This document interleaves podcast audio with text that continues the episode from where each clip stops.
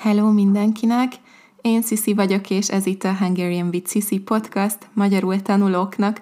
Ezt a részt haladóknak ajánlom, és azoknak, akiket érdekel a frazeológia, mert ebben a, az epizódban ételekkel kapcsolatos frazeologizmusokat hoztam nektek, pontosan tizet.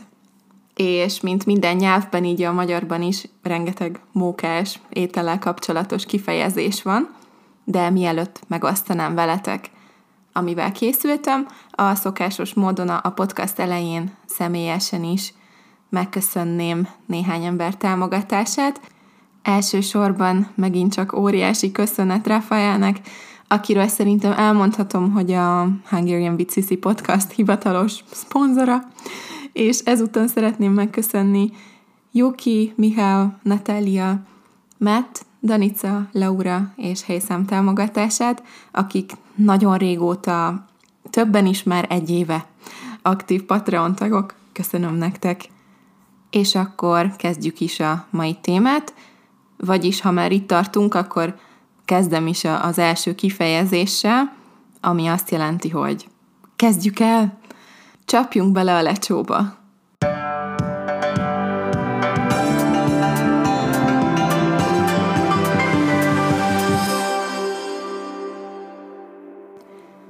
Ez a második ilyen témájú podcastom.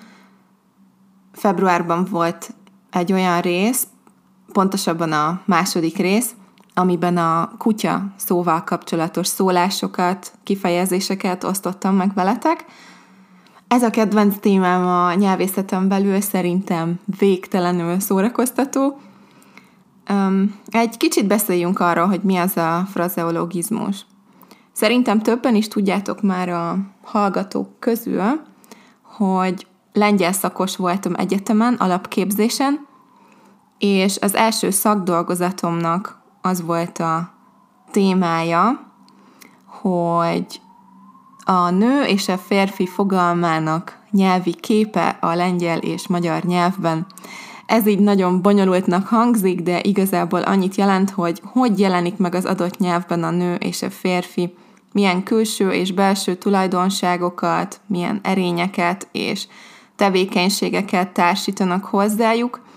Szóval gyűjtöttem rengeteg szólást, közmondást, dalszöveget, kifejezést, és kérdőívet is csináltam, amiben megkérdeztem anyanyelvűeket, hogy mi az, ami először eszükbe jut a nő, illetve a férfi szóról. Nagyon hálás vagyok az égnek, hogy ilyen mókás témám lehetett, és bár szorított az idő, nagyon élveztem.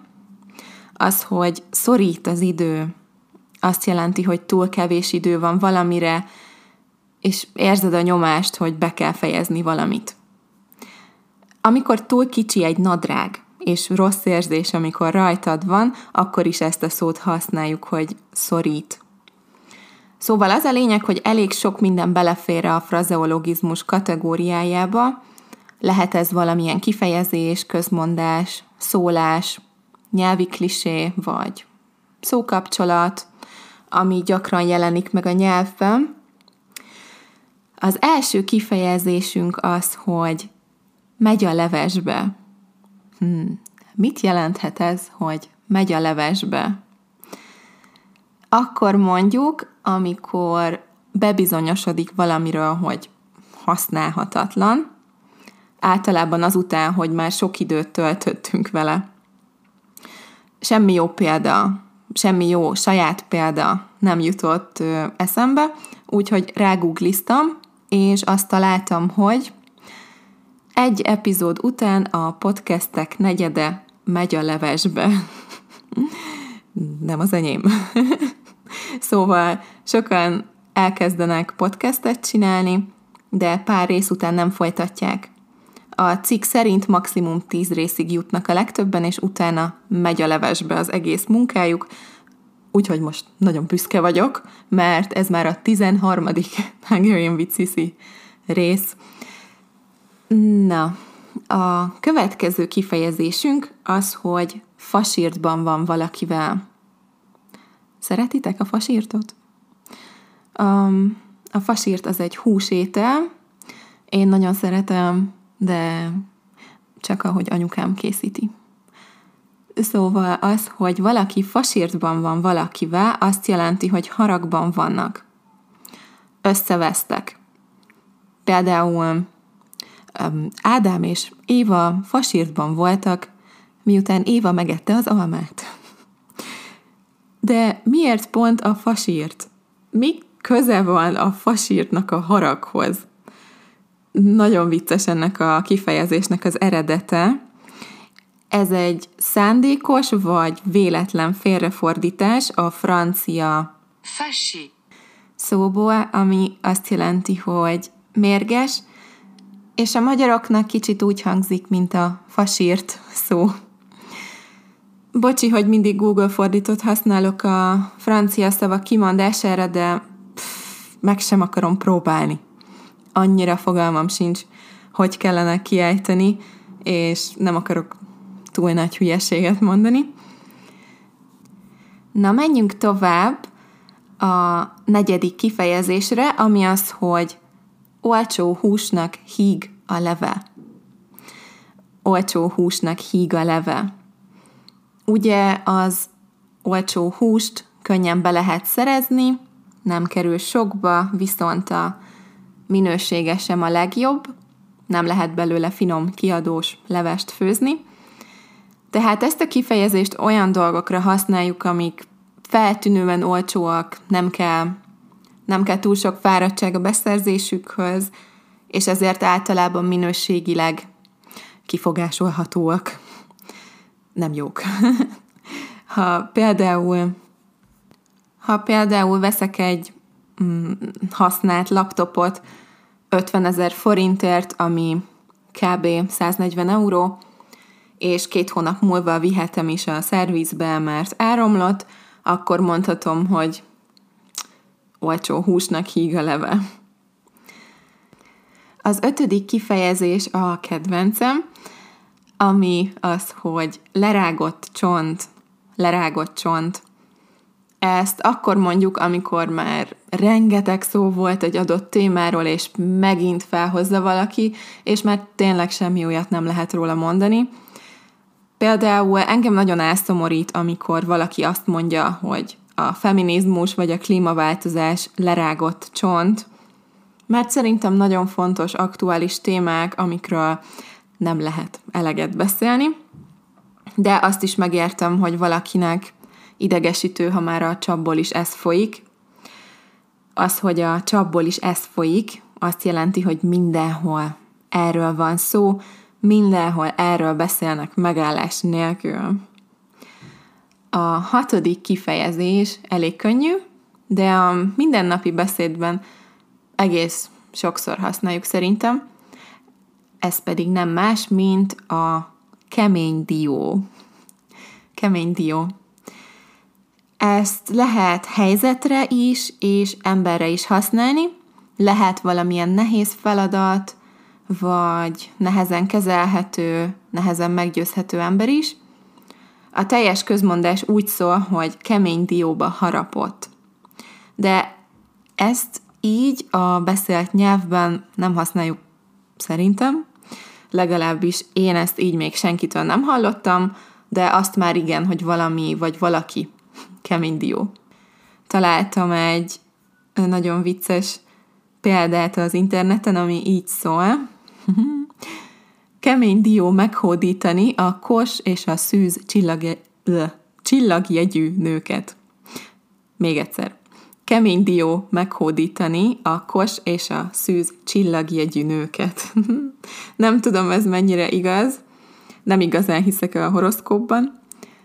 Bár az általános jellemzők érdekesek, és sok, sok igazság van bennük, de nekem túlságosan föltől elrugaszkodott gondolat az, hogy ilyen szinten meg lehessen rólam mondani valamit a csillagok állása alapján, mm, túl ijesztő. Inkább nem hiszem el. Amikor kisebb voltam, mindig együtt olvastuk a napi horoszkópot valamilyen tini magazinból a barátnőimmel, és emlékszem, hogy mindig nagyon kiborultam, ha valami rosszat írt nekem aznapra, és nem tudtam semmi másra gondolni. nekem nincs szükségem egy ekkora stresszre. Na, um, robogjunk tovább a hetedik példára, ami egy közmondás, és ennél magyarabb talán nem is lehetne. Nem erőszak a disznótor. Nem erőszak a disznótor. Na de mi az a disznótor? A disznóvágásról már biztosan hallottatok, egy nagyon tipikus magyar szokás. Általában januárban szoktak disznóvágást tartani, amikor levágnak egy disznót, és közösen feldolgozzák a húsát, a mm, hurkát, és kolbászt készítenek belőle. Mivel januárban elég hideg van, általában egy kis pálinka is előkerül az asztal alól, szóval a disznóvágás vagy disznótor egy magyar falusi népszokás, egy-két napos közös evés, ivás, húsfeldolgozás, mulatás. Én soha nem vettem részt disznóvágáson, mert képtelen vagyok végignézni, hogy megölnek egy állatot, de szinte minden ismerősöm volt ilyen eseményen, és jókat meséltek. Nem tudom, én, én nem vágyom rá, hogy őszinte legyek, nem fogok hazudni, szeretem a kolbászt és a hurkát is, de nem akarom látni egészben a malacot, amiből készült. Na, kanyarodjunk vissza a közmondáshoz. Szóval mit jelent az, hogy nem erőszak a disznótor? Azt, hogy nem kell olyan dolgot csinálni, vagy elfogadni tőlem, amit nem akarsz, akkor sem, ha szerintem az kedvező lenne neked. Nem muszáj, nem erőszak a disznótor. A nyolcadik is egy közmondás, ami így szól, nem eszik olyan forrón a kását, mint ahogy főzik. Nem eszik olyan forrón a kását, mint ahogy főzik. Ennek is csak az első részét szoktuk használni beszédben, nem eszik olyan forrón a kását. Ez azt jelenti, hogy nem is olyan nagy a baj, mint az ember gondolná. És megint egy horoszkópos példát találtam. Lehet, hogy lehet, hogy ez egy égi jel, hogy olvasnom kéne a napi horoszkópomat. Hmm. Itt azt írják a halakról, hogy meg kell próbálnod lehetőleg hideg fejjel értékelni a mostanában veled történteket, és lehiggadni, mielőtt valamire reagálsz. Ha vársz egy kicsit, még az is kiderülhet, hogy nem eszik olyan forró a kását. Szóval még az is kiderülhet, hogy nincs is olyan nagy baj, mint gondoltad. A kilencedik szintén egy közmondás, ami nagyon szép szerintem. Megette már a kenyere javát. Megette már a kenyer, kenyere javát. Ez azt jelenti, hogy megette a kenyere nagy részét, vagyis egy olyan emberről van szó, aki sokat tapasztalt, sokat látott, szóval ez egy nagyon szép szinonima arra, hogy öreg, idős. Megette már a kenyere javát. Nagyon kíváncsi lettem ennek a közmondásnak az eredetére, és bevallom, elég rendesen megizzasztott. Csak egy forrást találtam a Bocskai Rádió egyik részében elemzik, hogy mi az eredete Tolnai Vilmos nyelvész szerint. Ő azt állítja, hogy a török hódoltság korában, a 17. században honosodott meg a nyelvünkben ez a mondás, és ez a feltevés azon alapul, hogy a, a törökök hite szerint Allah minden embernek születésekor bizonyos mennyiségű kenyeret ad, és az ember addig él, amíg a számára kijelölt kenyérmennyiséget el nem fogyasztja. Szóval innen ered ez a közmondás. És mennyire szép, nem? Megette már a kenyere javát. És elérkeztünk az utolsó szállóigéhez, ami nagyon vicces szerintem, én imádom, és rengetegszer használom. Ez pedig nem más, mint az, hogy savanyú a szőlő. Savanyú a szőlő. Elvileg ennek egy ókori görög mese az alapja. Nem akarom felolvasni a teljes mesét, bár nem túl hosszú, de inkább összefoglalom, hogy miről szól. Szóval, van egy róka, aki szőlőt akar lopni, de túl magasan vannak a finom szőlőfürtök, és nem éri el, bármennyire is próbálkozik. Úgyhogy a végén meggyőzi magát arról, hogy igazából nem is kell neki ez a szőlő, biztos savanyú és íztelen. Szóval ezt azokra az emberekre szoktuk használni, akik ha nem kapnak meg valamit, vagy nem tudnak elérni valamit, inkább lebecsülik azt, mintha sosem akarták volna igazán.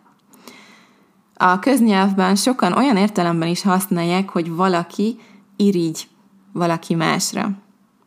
Elvileg nem teljesen ezt jelenti, de bevallom őszintén, én is így használom sokszor, és nem hiszem, hogy ezzel egyedül lennék, de az igazi jelentése szerint például nagyon szeretnél egy új iPhone-t, de nincs rá pénzed, ezért inkább azt mondod, hogy nem is tetszik, ez milyen béna. Hát igen, savanyú a szőlő. Na, ennyi fért bele a mai részbe, remélem jól szórakoztatok, mert én nagyon. Köszönöm, hogy itt voltatok és meghallgattátok ezt a részt. A podcast teljes szövege elérhető a www.patreon.com per Hungarian oldalon. Aki pedig szeretné egy kávéval támogatni a munkámat, az a www.coffee.com per Hungarian oldalon megteheti. Remélem jól vagytok, szép napot nektek, sziasztok!